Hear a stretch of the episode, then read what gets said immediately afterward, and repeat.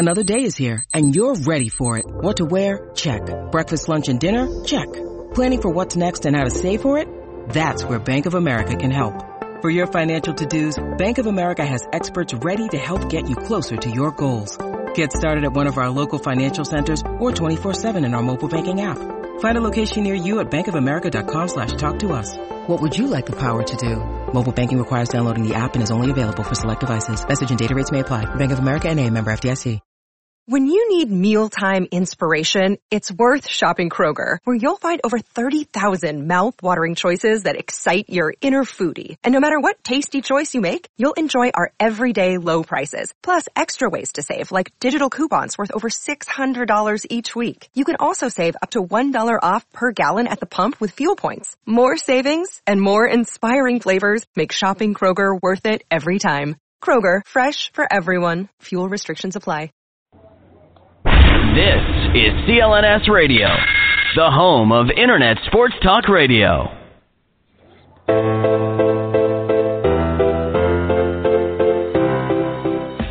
Gives it to Jeff Green, guarded by West. Here's Garnett. They're looking for Pierce. They have back door to Green. Scores. Ah, they used it as a screen. Paul Pierce was there, and he screened it, and that's how you were able to get the open shot on the inside. Knocked away by Wilcox. Here comes Boston on the run. Here's Crawford on the drive. Scores it. Again, that Boston quickness running the floor. Terry with the miss. But there's Bradley. They can jump with playing defense and now offensive rebounding. Avery Bradley is a defender, but you're not expecting him to score 22 points, I'm sure. No, not at all. But, uh, you know, that's what he's been doing for this team. He's spotting up, making the open shots. He's running their team. He's playing great. It's the Celtics Beat with Ty Ray. Hi, once again, everybody. Ty Ray, Celtics Beat basketball season is here. And am I one of the only people looking forward to the Boston Celtics this year? It's the Brad Stevens era, and I'm pumped about it. I'm pumped about it. We got the best coach available as far as I was concerned to rebuild the Boston Celtics.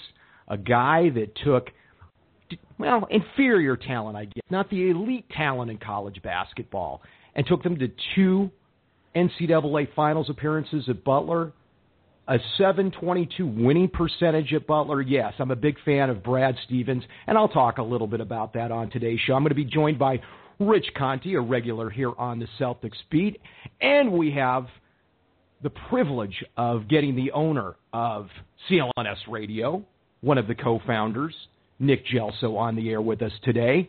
And then in about 15 minutes, we'll be joined by Jay King from Mass Live, Celtics beat writer, to give us his take so far on the preseason, where the Celtics are just one and five. But you know what? So are the Indiana Pacers. They're 0 and five on the season. Okay, so let's not get too excited about preseason basketball. So let me bring in both Rich Conte and Nick Gelso. Guys, it's so nice to be talking NBA basketball once again. Yeah, thanks for having me on, Ty. I always love doing the show. Yeah, a lot of fun. And Nick, having you aboard, a real pleasure this morning, at least out here on the West Coast. I got to do something, something, Ty, to get myself back in Celtics basketball mode. I, I've been on NBA hiatus, and and you know, being uh, uh, not from the New England area, League Pass just kind of screws me over by not uh, not giving us preseason games. So I'm yet to see uh, Brad Stevens led Celtics, but I've been following online, and uh, I like what he's saying thus far. And I've watched two or three games, and it looks like, guys, it looks like that Coach Stevens is working on combinations. That's why I'm not panicked about this one in five record. That oh my God, the sky is falling in the Twitter sphere. The Celtics are doomed. Well, if I don't recall, if I recall correctly, last year the Celtics preseason wasn't that fantastic, and it's nice to see Coach Stevens. You can see him tinkering. I mean, he's brand new to the NBA. He's tinkering with player combinations, trying to find out what works and what doesn't. And what I'm excited about from what I've seen is the play of Kelly Olynyk and Jared Sullinger when those guys are on the floor. I'm so impressed with Olynyk already. Yeah, Ty, really, you know, uh, you take preseason games and the results in particular with a grain of salt. But, you know, the point you made about, you know, uh, tinkering with combinations of players, I think, is great. I think that you know is a, is a small sliver of hope for the future because you know over the past six years we've grown quite accustomed to the Celtics being one of those whole is greater than the sum of their parts uh, uh, teams, and I think you know Stevens has that same mentality, and he's not just looking at the individual talents of the, the players on his roster. He's looking at how to piece them together to to build some more of that uh, that case of where a whole is greater than the sum of the parts. And really, you know, the biggest challenge for him going forward this year is going to be um, you know reinvigorating or instilling his type of culture and keeping the team aligned on on a common agenda so that we can you know avoid some of the destructive things that happens when a team uh, isn't as successful, uh, particularly as they've been in the past, and where guys you know like a Jordan Crawford or a MarShon Brooks or heck even a Rajon Rondo uh, kind of decide that their individual goals are more important than what the team is trying to accomplish. So, you know, Stevens, for me, it'll be a win this year if he can keep the team um, at least out there playing hard and competitively and on the same page. And Nick, you and I have talked about Brad Stevens off air many times. You know I'm a huge fan. I'm going to sell you on this guy before the year's out. You could try Ty, but I think ultimately Stevens has to sell. He doesn't have to sell me for anything, but uh, uh, you know I, I've got to see it. You know, and and uh, it's been a long time since since we've not had a Doc Rivers led team, and and uh, you know hearing a lot of what's being said out west, you know it's it's sounds very familiar, doesn't it? And uh, some of the things that Doc's saying to the Clippers now. So you know I'm a big Doc believer. I've always been, but I'm not a non-believer in Brad Stevens. I just need the opportunity to watch him uh, develop as a pro coach. Well, he's much different in the sense that he's calmer. I'll put it that way on the sidelines. And some people have said, yeah, he's not quite as passionate. No, he's not as passionate as Doc Rivers. He's much more, uh, dare I say, cerebral in his approach with his players. But he's a no nonsense guy, and I think what everybody's going to like about what he brings to the table is Butler. Let's think about Butler as a mid major. What business did they have going to back to back NCAA championships? Now, granted, they lost, but he took this talent took him through the tournament. His record in the NCAA tournament at Butler was 12 and 5. 12 and 5. And a characteristic of those Butler teams was how physical they played. And I think we've seen a little bit of it uh, in the preseason so far. So I think back to the Doc Rivers era, Nick and Rich, and I think that that's something that Coach Stevens has in common with Doc Rivers is that physical style of play at the defensive end. You know, Ty, it's it's one thing to say, you know, he took Butler teams that – that had no business being there. But as we've seen with other college to professional coaching, uh, it's much more than um, than just having the ability to teach youngsters. I mean, you know, he. I think really it, it's going to lie a lot with Rondo. He seems to be very receptive, but when he's on the court, it's going to be another story. And it, if Rondo uh, gets behind him and they get behind each other and there's a respect level there, then I think everything will fall into place. If if Rondo is going to be typical Rondo and give Stevens the kind of hassles he gave Doc over the years, it might be really off, it might be really tough for for Brad. I think Rondo yeah. will be gone, Rich. I do. I think that's so the too. case. Yeah. Well, I mean, I, I think that's still I, I think that's still up in the air and to be determined. I, you know, I wouldn't rule it out as a possibility, but you know, I think you brought up a great point, Nick, and I think a point that um, you know really talks to Brad Stevens' style. Listen, different guys are leaders in, in in different ways, and and you know, you can be a successful leader um, in a variety of different ways. Doc's way was, you know, that that really forceful, strong personality that that gave guys confidence, that that that caused guys to to fall in line and to buy into, you know, what he was telling them, and and that's certainly a way way that you know guys can be successful as a leader doing that. Stevens' is, is approach is different. You know, Ty used the phrase cerebral. I think that's an apt description, and I think sometimes guys like that who who combine that that that intelligence and the willingness to to be flexible and adaptable and who are incredibly hard workers as as Stevens appears to be.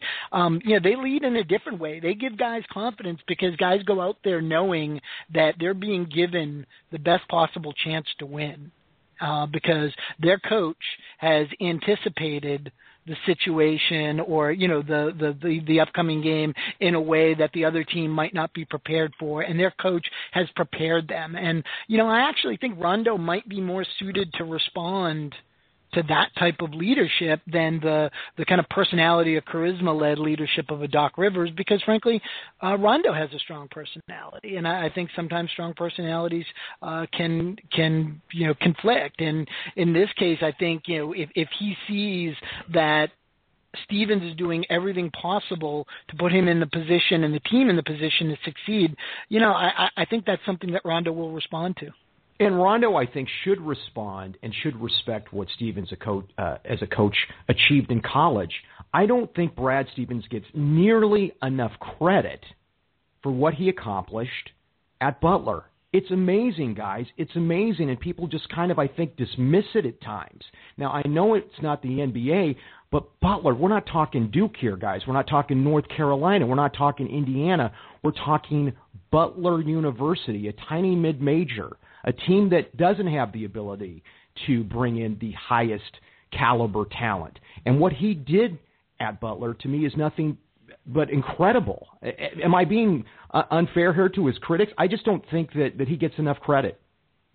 Yeah, I mean, I think you know what what he really uh, deserves credit for. I know, um, I think he does get it in in in the uh, quarters that really matters. I think he's really thought of uh, thought highly of uh, in coaching circles, and I think he saw kind of a, a little glimpse of that um, in the way Danny Ainge talked about him, and, and kind of the the steps that led to the the Celtics um, really quick, almost overnight courtship of him uh, after Doc Rivers decided right. to leave. I, th- I think he's highly thought of because of those traits that I mentioned the the willingness to get in there and do the work in the film room and on the practice court to prepare his team to be ready for any circumstance and to to put them in the best position to win any you know given game and and to succeed over the course of the season. Um you know and the the intelligence to to devise uh, and implement different strategies for doing that. And you know I think that that kind of shows up in the coaching staff he he put around him. It wasn't you know him surrounding himself with a bunch of NBA and guys who are are, are friends, um, you know, which you know was kind of the the approach Doc took. Um, you know, he kind of brought in a nice mix of, of of coaches. He brought in Ron Adams, who's a really well respected veteran NBA coach. Um, you know, he brought in guys like Ronald Nored, uh, who he has some uh, familiarity with going back to his Butler's day uh, Butler days. He brought in Drew Cannon, uh, considered uh, to be someone out there at the the bleeding edge of um, you know NBA analytics. So I think he's you can kind of see that methodical and and intentional and and and and structured approach to success that that he's uh, he takes, even in how he put together the coaching staff. And, and you mentioned guys on his staff that could have gone elsewhere. I know Adams was being courted by other teams, and he decided to go with Brad Stevens. And Stevens didn't have to come to Boston, guys. He didn't have to come to Boston. He could have he could have called his shot, and he goes to Boston with a six-year deal at twenty-two million dollars why on earth would he come to Boston to lose? That's why I just six year deal, twenty two million dollars. Yeah, six year deal, twenty two million dollars. Well, that's the answer. That's the answer. Well, Who's going to turn down that deal? well, my my point being, my point being, he's got an amazing resume, uh, an amazing reputation. So why would he come to a team if he didn't feel he could win in a short period of time?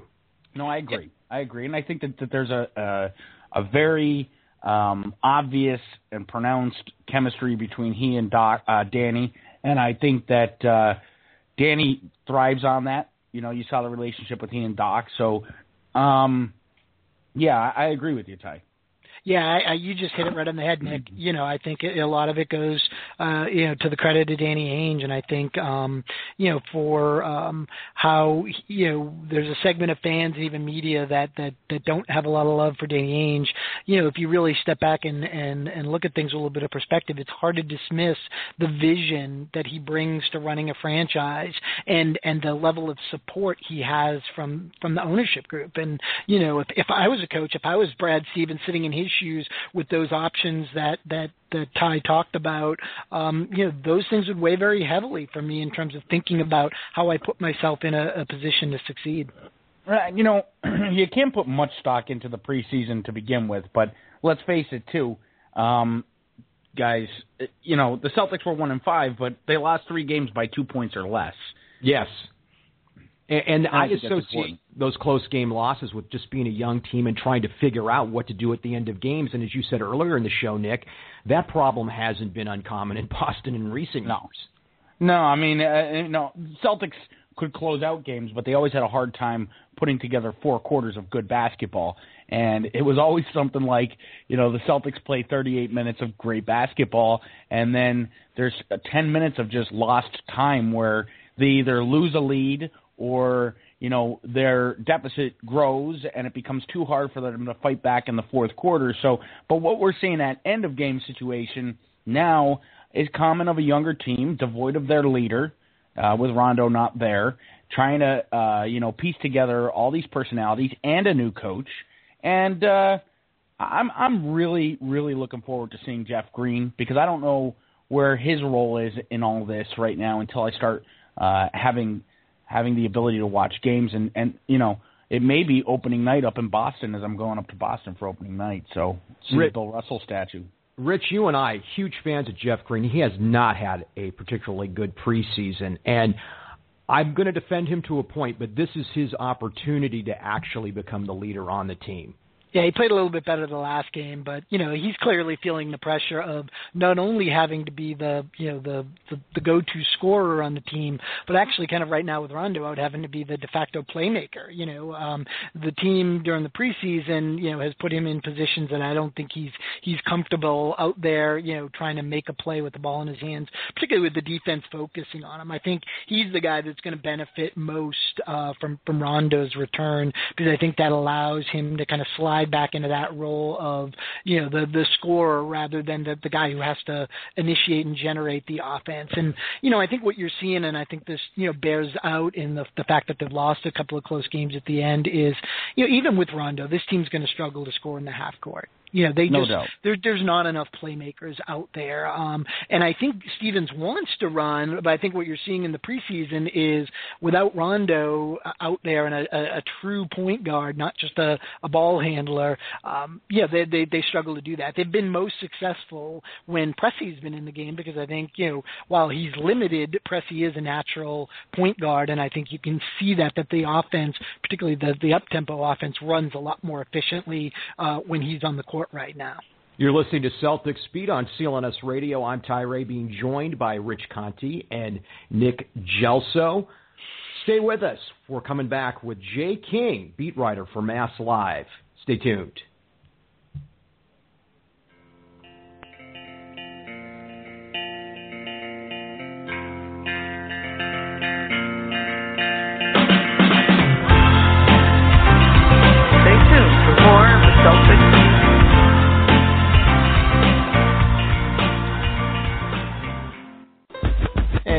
Mike Fay from Mike T. Just reminding you about all of the great stuff we have right here on CLNSradio.com. Even though the Celtics may be in the off season, our Celtics postgame show will be back in better than ever when the boys in green take the parquet again. And until then, stay with CLNS for outstanding coverage of the Red Sox and Paw Sox. Plus, we still have our outstanding weekly shows.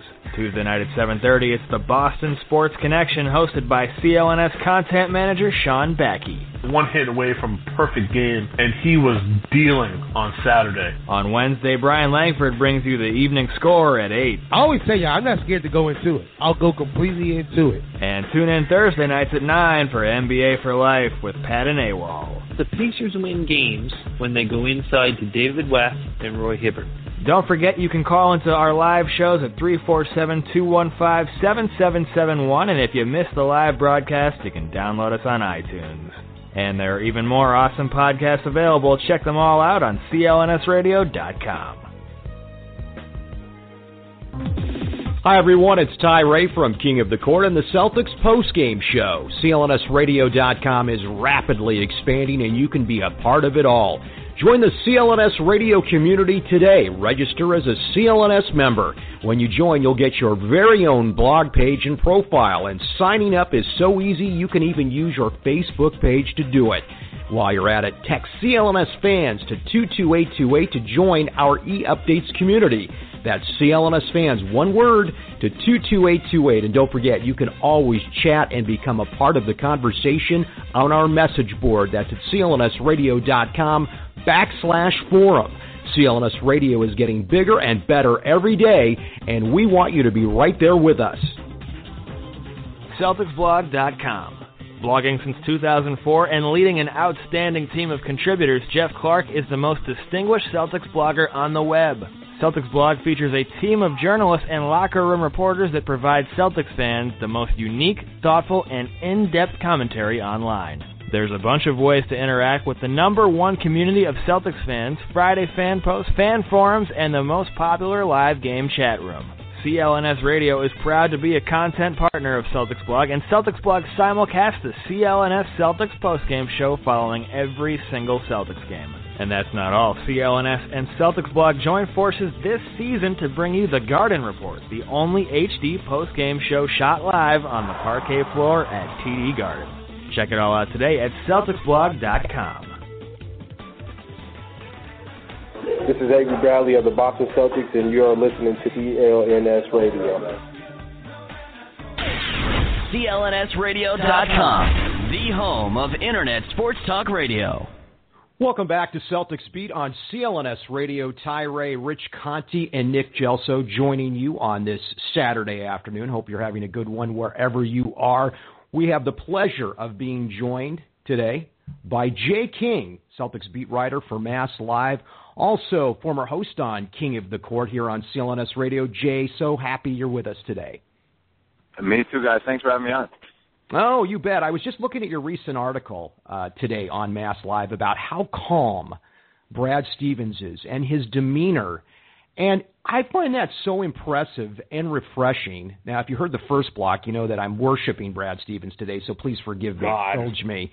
But uh, but I do find him on the sidelines quite refreshing uh, with uh, the way that he conducts business, especially as a first year NBA coach. Yeah, definitely. You know, I mean, he's just the most calm, most calm coach you'll ever see. If if you look back at the the game winning shots that his Butler teams had over the years, he literally has no reaction. He just walks across the court, shakes shakes the other coach's hand, and that's it. It's it's unbelievable. I mean, literally no reaction whatsoever to game winners, and he's the same way when they lose at the buzzer. So, I mean, Jay, it, it's, Jay, it's wild. Nick Nick Gelso here, man. How you doing? Good. Uh, you and I, we're both, you know, we're sentimental guys. You know, like Yeah. uh, if Larry Bird was able to suit up, we'd we'd we'd sign him at 52 or whatever he is. You know, Absolutely. uh, so Max deal. Yeah, you you got it, man. but uh my my question for you is, you know, I'm not up there yet, so I'll be up on opening night, but uh I'm I'm wondering about the difference obviously you're covering the games, covering the practices. What what how, how's uh, it's it's got to be so much different without the cast of characters, without Doc. You know, so such a uh huge change from what we've been used to uh god since we've been blogging, man. It, it's it's a really different feel, especially before the games, because before the games last year, you had Kevin Garnett who didn't talk to reporters before games, and Right. it would kind of be like Garnett would walk into the locker room and just everyone would just kind of be Just get silent. Yeah, we And be quiet. it'd, be, it'd be like, uh oh, get out of Kevin's way. Don't look at him and don't don't stand in his way.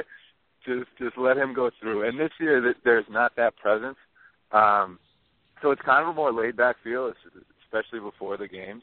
Um, but yeah, you know the coaches are always out there. They're out shooting around. Walter McCarty, Ronald Nored, Jay Larranaga, those guys are out there shooting around. There was one one day after practice, Brad Stevens was out fetching rebounds for Jeff Green. Uh, it, it's and you would never see Doc do that. It's more of a a collegial feel, and you know you you can tell he came from Butler, and he's kind of instilling that same college mindset, I think. And whether that'll work or not, I don't know.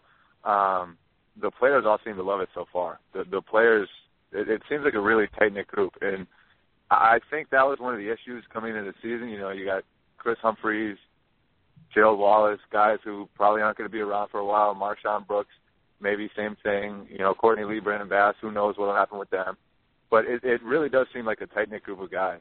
Um, and so I, I do think it's working right now. Whether I whether that'll continue if they, you know, go one and five to start the season or lose a ton of games like they might, uh, who knows? But but for now, there's a really really college feel about the team, and it's kind of fun. And Jay, And it, I don't think I don't think it hurts that that a lot of the guys are you know 21 or 22 years old. Jay, you and I talked a few years ago about, of course, how miserable that 2006, what 2007 team was, the losing streak. But there were some rays of light in that season. The development of Rajon Rondo, Big Al, who's no longer with the Celtics. But can we take the same approach this year with this team? Not measure the success of Brad Stevens' first year coaching by wins and losses, but by the, by the growth and, and the potential we'll see after these 82 games yeah, this, this team, this roster wasn't built to win. If this roster was built to win, Danny Ainge would have gone out and gotten a true center. Danny Ainge would have gone out and gotten a true point guard. Danny Ainge, you know, he, he would have cleared the jam at shooting guard. He would have done things to to make this team different. Um, what how this season will really be measured is progress, and you know, out there seeing Kelly Olynyk improve, Jared Sullinger, who I think is ready for a pretty big season. You know, hopefully Jeff Green will snap out of his funk. I think he will. He's just missing some shots right now. He's taking open shots, but uh, this this season it's not about wins or losses this year. You know, I think when Rondo gets back, they'll be they'll be decent, but this team is really flawed, and anyone who thinks this team is not flawed is has not been paying attention. Uh, so, you, as you said, you can't judge Stevens by the wins and losses. You got to judge him a by the way he keeps control of his team when the losses pile up. I think it'll be really telling, you know, if the guys keep keep a really good attitude throughout the whole season, uh, which they have so far. And also, as I said, progress. You know, Danny Ainge is building assets. He's got a bunch of young guys. He wants whether he wants to keep Sullinger around, keep Olynyk around, keep Avery Bradley around, or use those guys as trade bait. This year is big for them. Whether whether it's you know, establishing themselves as franchise cornerstones or building up their trade value. One or the other. This year is big for all those young guys, and progress is especially important. Hey Jay, it's Rich Conte. Um, a couple of weeks back, you wrote a nice piece as a follow-up to uh, Matt Moore's CBS Sports piece about Celtics and Sixers uh, preseason matchup being in effect the Tank Bowl, and in it you, you referenced some comments by Moore about avoiding NBA purgatory and and the idea of sustained mediocrity, and then later you yep. referenced some comments that that Ainge made in a in a piece written by Ian Thomsen of SI, you know, where it sounds like Ainge doesn't believe that losing to get better is the only way to win. You know, what's your take on the on the concepts uh, of teams needing to intentionally intentionally get worse in order to get better? You know, I, I think that's one way to do it, and obviously, you know, in certain situations, I think that's right. Like with Philadelphia, I think they were absolutely right to blow it up.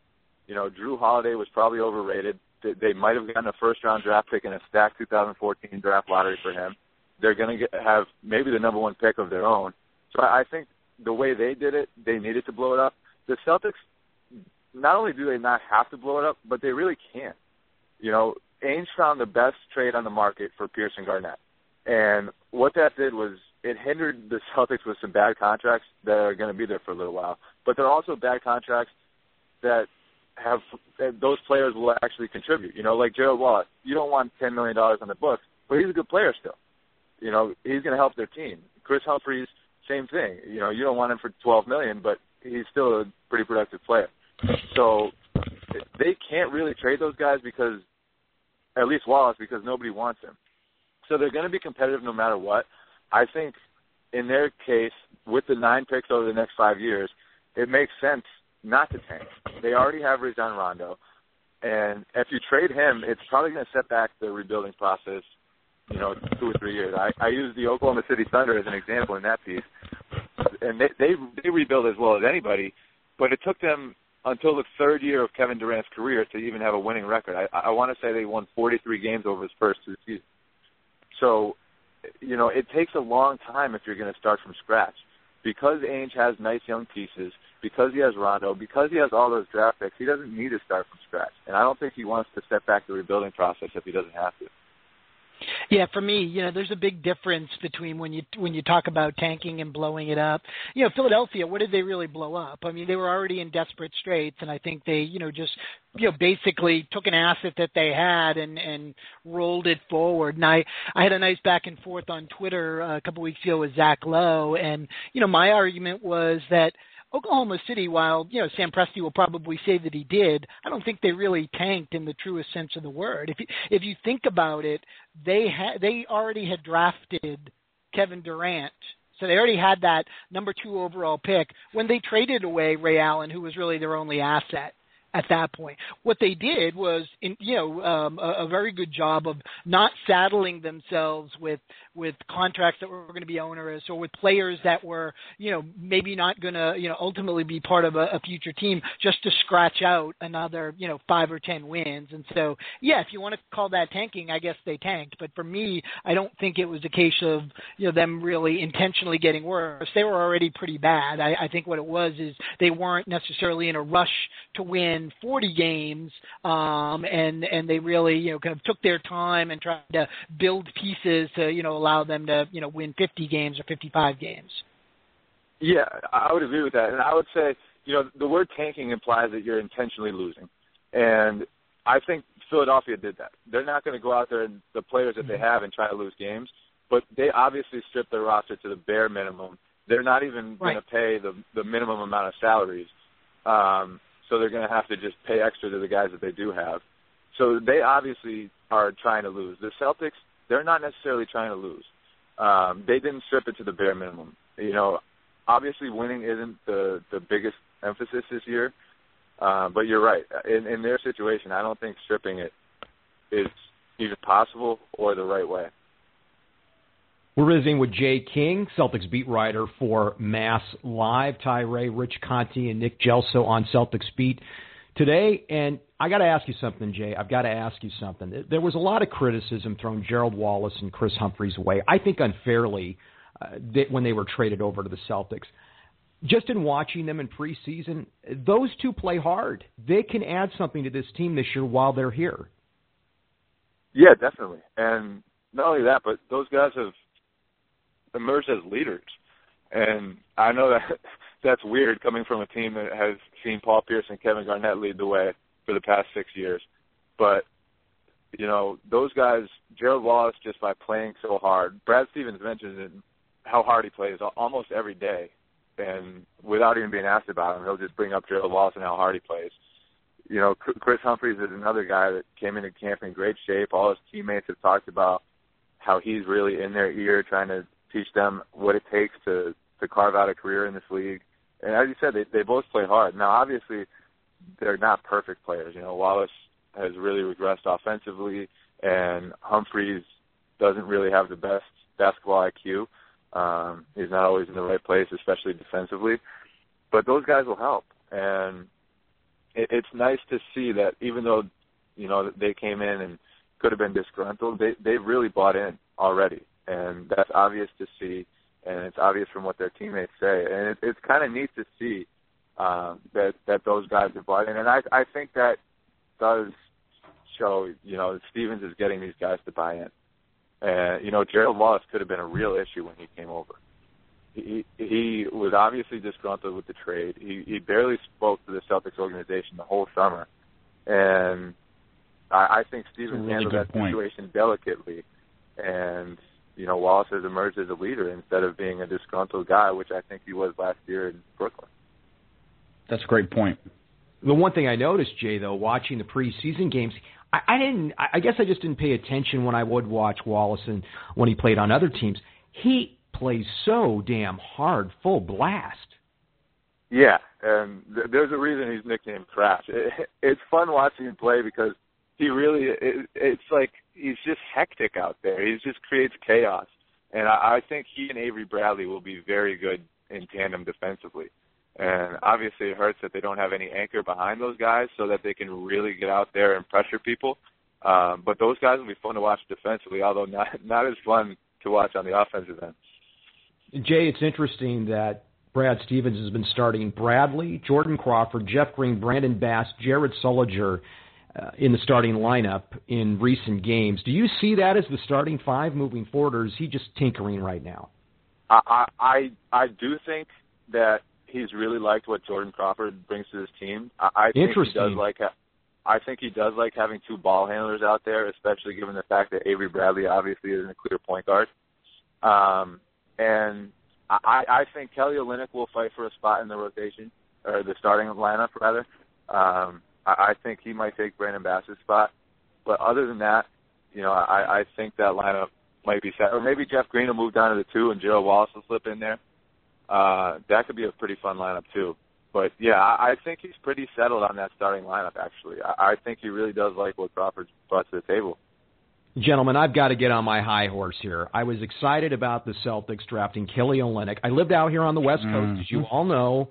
I watched Kelly at Gonzaga, and draft night, everybody is just shocked about Kelly Olynyk and the skills he brings. It's not like Gonzaga is some NAIA school or something. They're always competitive. Kelly was a great player in the West Coast Conference. And I guess I was just a little taken back by how people weren't impressed with him right away, and now they're so shocked by his skill level. Yeah, I, I mean, I'll, I was going to say, Ty, you and I talked a lot about it before the draft, and I was down on him coming in the draft. I just had visions of this being Michael Smith 2.0 for the Celtics, but I'm, I'm, I'm willing to eat crow on this one. I think you know, you know, he's certainly got a long way to go to to, to prove he can play, you know, particularly inside in the NBA. But I'm really loving what I'm seeing so far. And what about you, Jay? You you probably see him more than than any of us. What what have you seen from him that you like, or what surprised you in particular?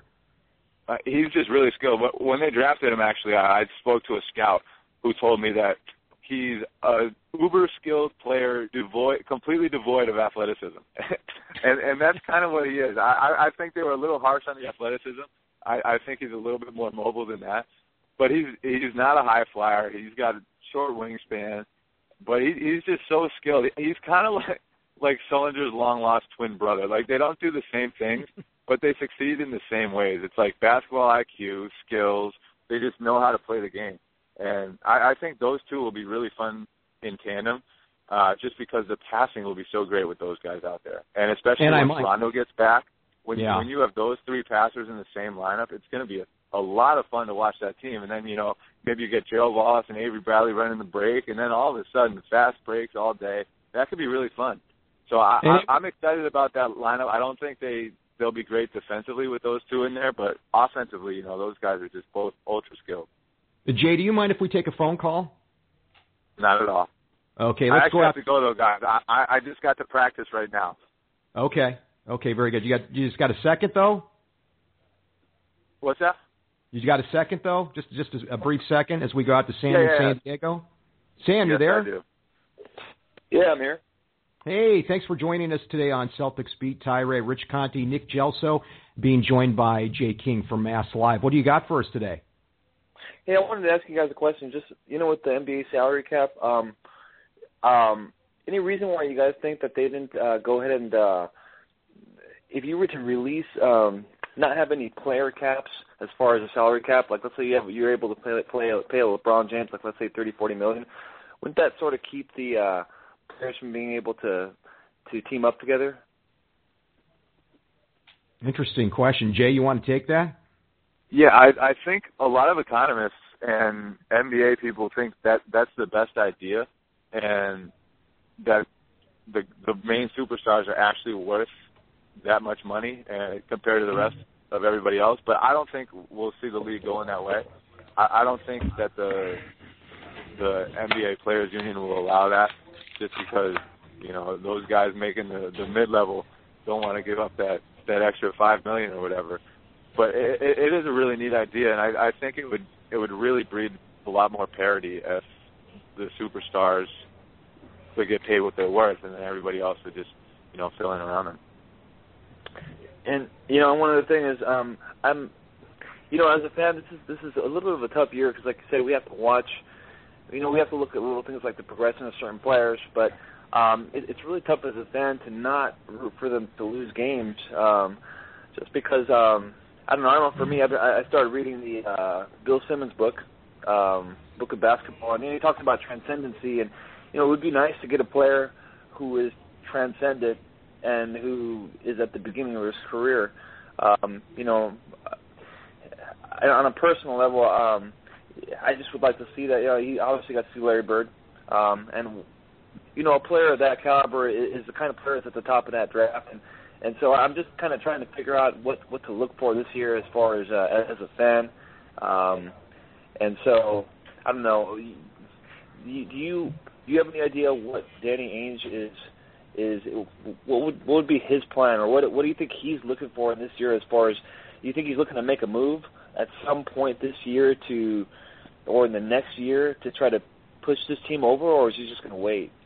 Hey Sam, we got to let you go because Jay's at uh, Jay's headed to Celtics practice. But Jay, do you want to answer that real quick? Yeah, I think I think Ainge will rebuild the Celtics as quickly as he sees fit. Um, but I don't think he won't hinder them with with a bad contract. He won't make a deal that's going to hurt them in the future. If he makes a move, it's going to be so that they can become contenders. I, I think in the meantime, he, he wouldn't mind moving Courtney Lee, Brandon Bass, uh, any of those those middle guys. I wouldn't be too shocked if he moved Jeff Green. Um, and then then he's he's going to try to make a big play, like he did with Kevin Garnett, like he did with Ray Allen. He's going to try to use those draft picks, and he's going to try to package some of those young players, and he's going to try to get the the best available player on the market. And or or maybe he'll try to package some of that and move up in the draft and select Andrew Wiggins or Jabari Parker or whoever he he really wants. But he's got options, and by by having so many assets, he gave himself options, and I, I think that's the most positive thing to know as a Celtics fan is that because they have so many draft picks, because they do have young players that that GMs around the league like, you know, Ainge will have options moving forward, and it it it's going to be interesting to see how quickly he can do it. I wouldn't be too surprised if he tries to swing a move this summer, um, a, a big move this summer, and you know we'll we'll see. I I don't think it'll take as long as it did last time. All right, Jay King from Mass Live. Thanks for joining us today. Enjoy practice. Thanks, Jay. Thanks for having me, guys. Have a good one. You bet. Take care. Kevin Love, gentlemen, that's who I want in a Celtics Oh, uniform. me too. If he could just be healthy, he he is the quintessential Celtic, I think, in the NBA right now. Man, would I love to see Oh, Love on our team. Love to see his rebounding. His sh- ah man, I, I get chills thinking about seeing Kevin Love in green. Rich, you on board with that one? Yeah, Kevin Love's a, a name that's out there. I've also heard LaMarcus Aldridge as being two guys that you know are impact players, particularly big men that might want out of their situation. The beauty of this, and and what Jay was talking about about the about the options that Ainge has has given himself is you never know when those opportunities are going to present themselves, and and you know you, it, it's almost like you can't anticipate who these guys might be that pop up and decide that they're you know unhappy in their current situation and want out. I mean, I'll throw out a name. Is it that far fetched that if uh, you know come this summer, if the say the Thunder don't make it past the first round again, that Durant might not start making noise Oh. about wanting out. Holy Is- cow, could you is it- imagine? Oh, TD it Garden that would be far That's all I'm no, saying. it's, not that far fetched. It's not. he would he, far-fetched. he he would be a classic Celtic too. He's quiet. He's he's humble. He's and we uh, know there's amazing. a relationship there with him and Danny Ainge. Right, right. Yep, And, yep. and, and the other thing, guys, is unlike New York and L.A., who probably would target uh, Kevin Durant, Boston might fit Durant's personality a little bit better because it's not in the spotlight as much as Yep. Miami, New York, or Los Angeles. Yeah, he So- seems very comfortable in a small market like Oklahoma. Oh, he was great here in Seattle, guys. I, I miss him. He, he was just a kid, but he was just just so humble too. Class act, guys. Class act. Wonderful player. Wonderful player. So I have to ask the two of you this question, Rich and Rich and, and Nick. And I can I can see him. Go ahead, Rich. Did we lose Rich? Nick, you there? Oh no, I was just going to say, and I, you know, I can see. Uh, no, I, uh, uh, can you guys hear me? Yeah, I can hear you. Oh, sorry about that. No, I was just going to say I can see him being one of those guys that buys into the, the the Celtics history and mystique, and really being being swayed by that, and and, and Boston being an attractive destination from that perspective. Yeah, I, I, I- I agree with you. I agree with you. So I have to ask both of you this, and this is what I wanted to ask: is would you rather be a team that say like 500 this year? So let's say we brought back the band, pretended to make uh, one more run just to put fannies in TD Garden seats and make everybody happy, or would you rather be in the position the Celtics are now, with a brand new, young, best coach, young coach on the market, with all these assets? with a chance to make a move at a higher price free agent in the coming years. Wh- Which position would you rather be in? And by the way, I expect Paul Pierce to be in green next year. Hmm. I definitely expect Paul Pierce to return at some point. I mean, even if it's to wear the jersey for one game. But uh uh, you know, Ty, to answer your question, um, obviously the correct business move is uh, well. Let's put it this way: the correct business move would have been filling the TD Garden for bringing the band back, but the correct long-term business move is, is what Danny Ainge did, and there's no doubt about it. You're going to have sentimental jackasses like me who is going to be maybe a bit skeptical until it's proven to me, but that you know I know that that was the right move to make. You know, I, I couldn't live through another season of watching KG's knees every single game. Uh, how did he land? You know, how did he jump? You know, is he limping? I couldn't take another season of you know Paul Pierce, you know, primarily healthy but getting banged up so much all season that by the end of the year, uh, he's useless. So you know, uh, just very frustrating. But uh, is it the way I wanted it all to end? Absolutely not. You know, but uh, it, it is what it is, and and I think for right now we're in a very good position. And and I'll tell you what, how great is Jay King? I mean, uh, he, he just has really evolved. We watch him grow into yes. a, a great sideline reporter from when God I know I've known him since 2008 when he had he had a small blog and I had a small blog. So thrilled for Jay and and great information there. Not to change the subject, but that's the answer to my question, Ty. Well, I liked hearing from Jay about what he's seen from the team so far, and everything he said, everything he said made me excited about this season. And it's really easy to root for a team that wins, Miami Heat fans. really easy to root for a team when they win. It's very difficult to watch a team rebuild. And I'm looking for other things this year other than wins and losses. I'm looking for the development of Jared Sullinger, for the development of Kelly Olynyk. Will Rondo come back? There's enough stories there's enough stories in the 2013 2014 Celtics to keep us glued to the game. Because what happens this year is going to affect what happens next year in the in the next year. So it's very important that we keep an eye on this year, and there's going to be some fun things to watch out for. While it may not be an NBA title, but here's a dirty little secret, guys. Last year we really didn't have a chance at an NBA title either, even though we put a good face on it.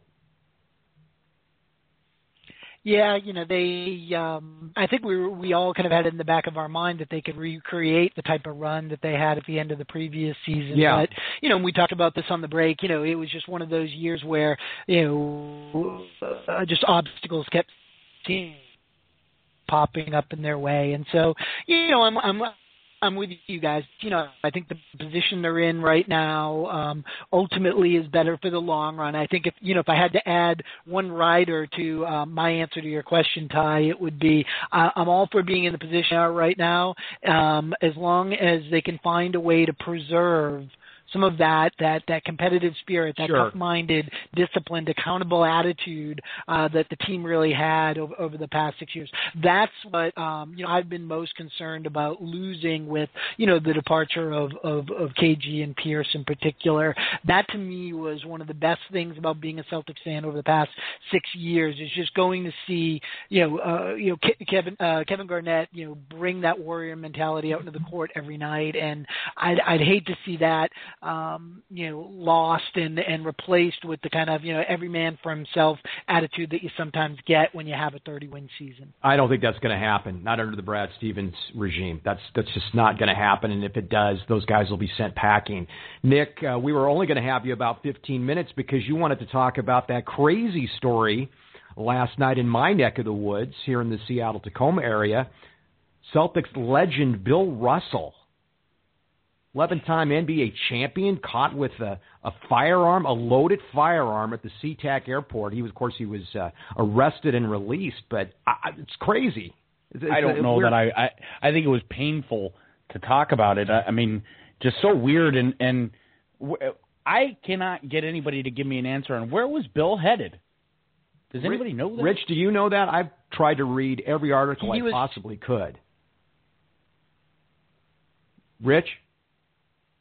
Rich is cutting in and out. Yeah, I think we lost Rich. I, I don't know where he was Uh, going. Yeah, I did. Do recall Just as he's going to tell us. Yeah, it's a teaser, Nick. It's a teaser. Rich, Yeah. but you're cutting in and out on us.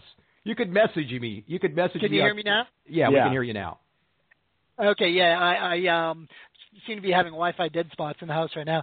Um, I what I read this morning, is actually headed to Boston. Okay, so to me, you know, not being uh, you know, um speculative, but of course, being speculative, Ty.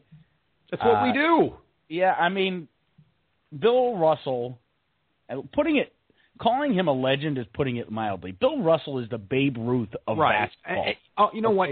How about not just a legend, an American icon? An American, icon. Great Medal of it. Freedom winner. Take that, Bill- LeBron James, if you want to make Yeah. comparisons.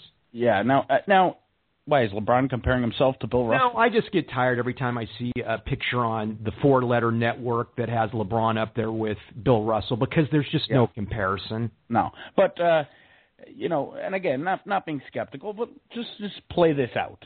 Bill Russell has been known to be somewhat reclusive. He's been known to be quite paranoid, and for good reason.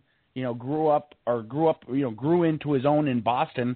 You know, as the MVP, the the icon, the MVP of the Boston, the 10, 11 time champion Boston Celtics, in a town where they were celebrating Bobby Orr and beating the Christ out of out of Bill Russell, Right. Um, criticizing him, and uh, you know the guy has had death threats. He's had you know just horrible, horrible uh, prejudices against him in a city that not to trash Boston because I'm a Boston lover, Right, but right. has been known for prejudice. Right, it had its own race issues. Absolutely. now, and let, let's also think quickly. Uh, you know, Russell didn't show up for his own the retirement of his own jersey. Yeah. Red Rose, or, or they they actually didn't even have a ceremony. He was there, and they did it while the garden was the Boston Garden was closed.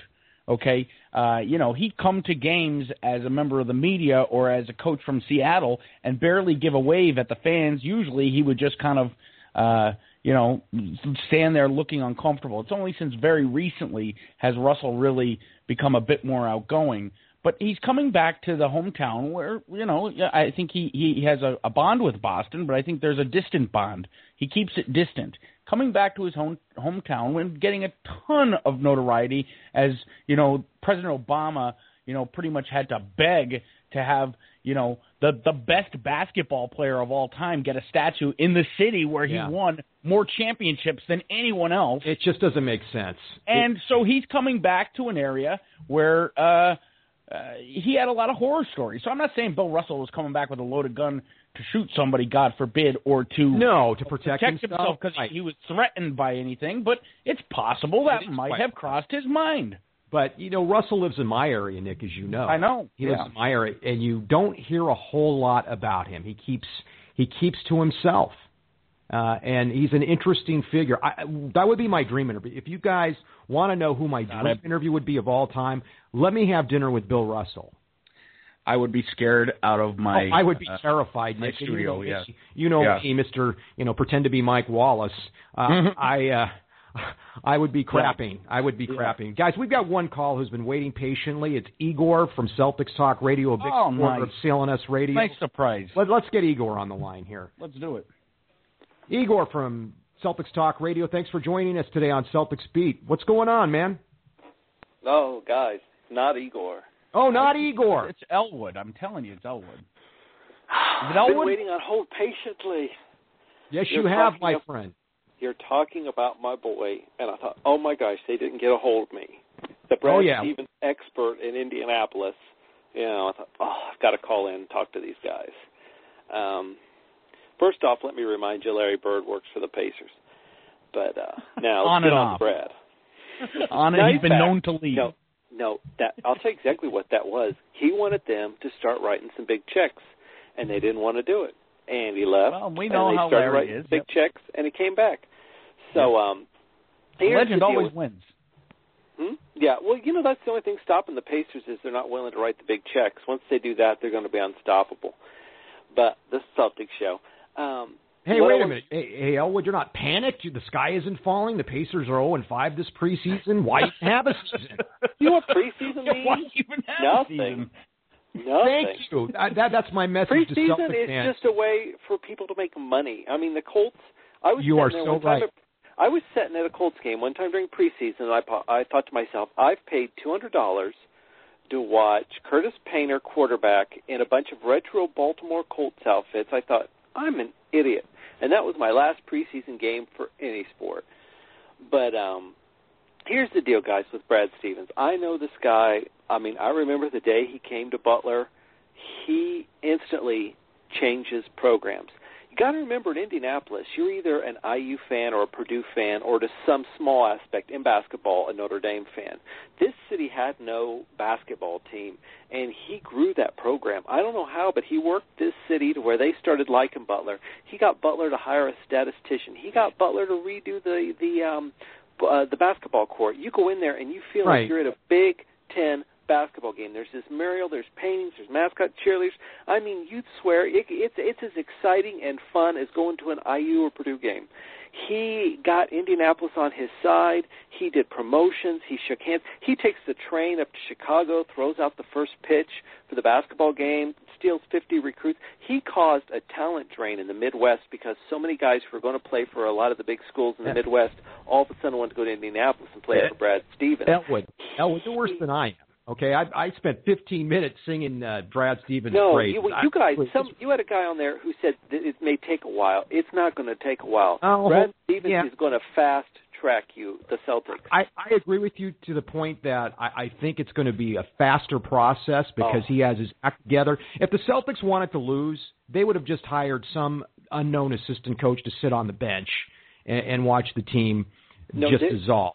But they want to win, and they want to win in a hurry, and so they brought Stevens in to do the things that you're talking about, like he did at Butler, which was Oh, create a winning a winning organization, a winning attitude. So I agree with you, Hole. I'm on board with you, man. You don't have to sell look, him. I love his resume. It's kind of weird. It's growing up. I was kind of a Larry Bird.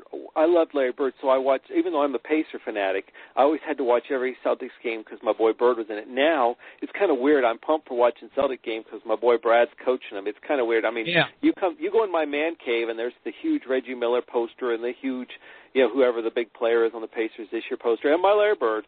So you know, I mean, so I kind of it's kind of weird. I have that artificial Celtics fan vibe like I had when, um, you know, Larry Bird played, or like right I have Well, right that's now with great. Denver. I- Well, I think you're going to see awesome things. Brad Stevens, he gets in there and he galvanizes people, and it's interesting the way he does it because he doesn't scream, he doesn't shout. He's quite What- in a way he well- has that uh, Tony Dungy quality. Yeah, I was gonna never say that. shouted.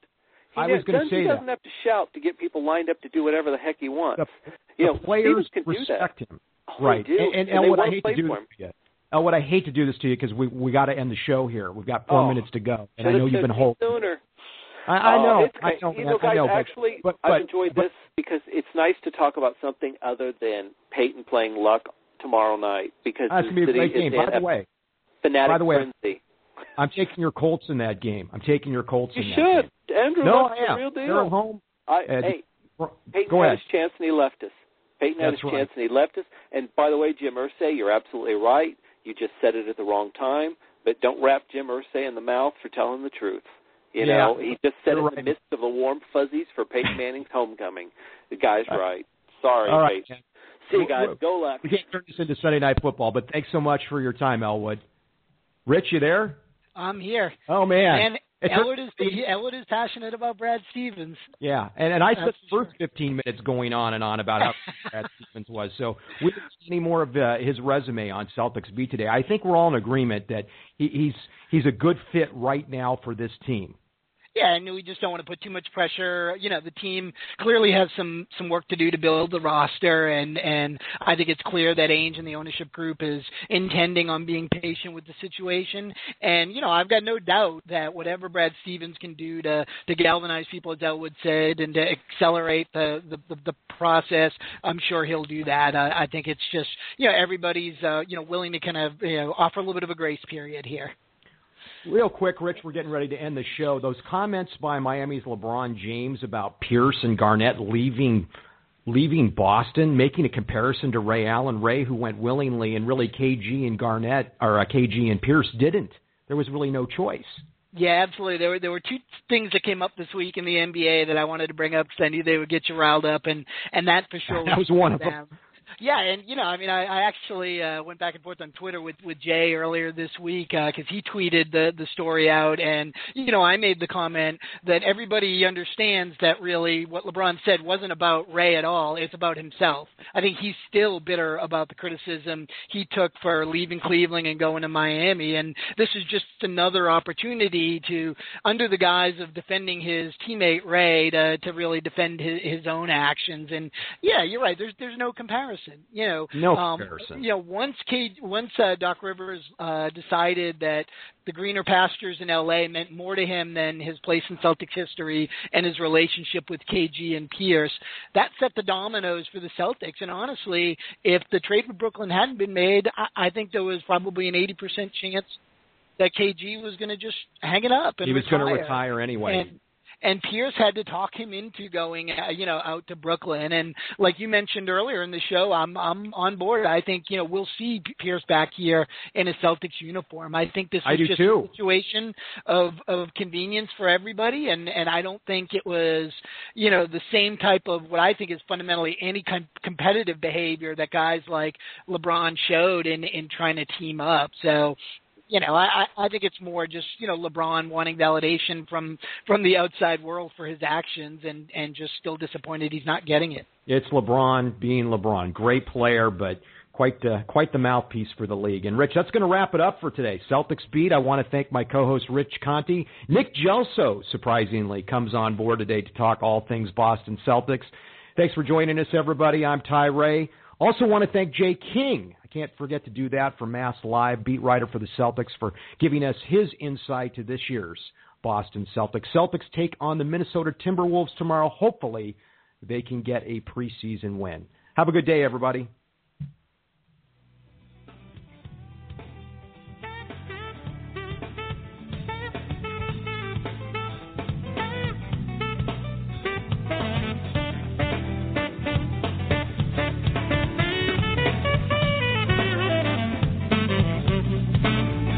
Better